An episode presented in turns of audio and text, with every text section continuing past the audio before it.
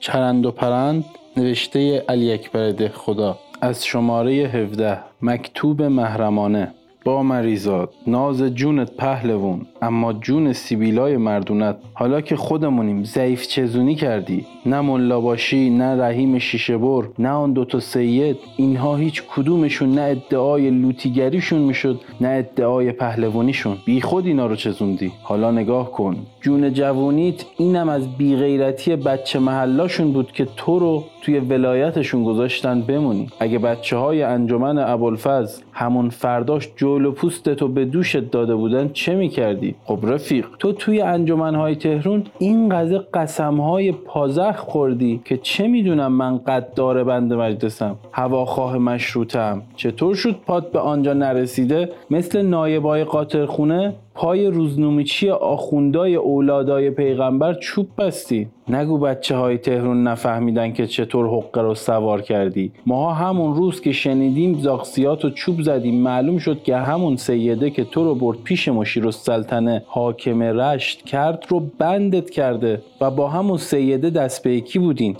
مخلص کلون پهلوون رو درواسی ازت ندارم. تروت میگم اگر آدم از چند سال تو گود کار کردن می‌تونه ساکن بشه حالا حاجی معصوم و مهدی گافکش هر کدوم واسه خودشون یک عطابیک بودن. بچه های چال میدون همشون سلوم دعای بلند بهت میرسونن. باقیش غم خودت کم. امضا محفوظ. کاغذ ما تمام شد. اما اینجا می‌خواهم بیرو در وایسی و مرد و مردونه دو کلمه با جناب وزیر علوم و وزیر عدلیه صاف و پوسکنده حرف بزنم. یعنی مثلا بگویم آی شما که امروز یک طلبه بدبخت نان و دوخور یعنی نویسنده روح القدس را زیر محاکمه کشیده اید. آی شما که می‌خواهید قوت قانون ننوشته را به یک بیچاره از همه جا آواره نشان بدهید. شما که می‌خواهید تجارب جراحی خودتان را در سر کچل ما روزنامه نویسی حاصل کنید. قانون مطبوعات که هنوز از مجلس نگذشته و در حکم قانونیت داخل نشده و در قوانین شرعی ما هم که سابقا قانون مفصلی برای مطبوعات ننوشتند که ما محکوم به آن باشیم. و مجازات بیقانون هم که گویا در هیچ کورده مملکت مشروطه صحیح نباشد. اما در قانون اسلام هیچ وقت رو سر زدن به نفس محترم خاصه به علما و سادات وارد نشده است.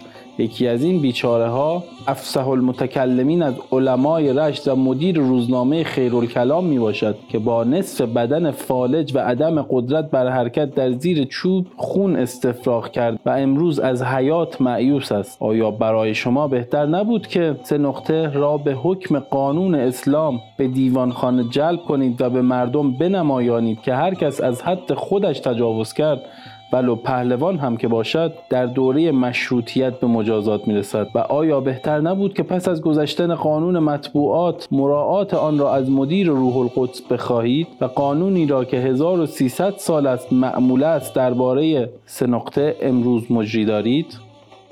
برای ارتباط با ما آیدی صوفی underline couple را در اینستاگرام جستجو کنید.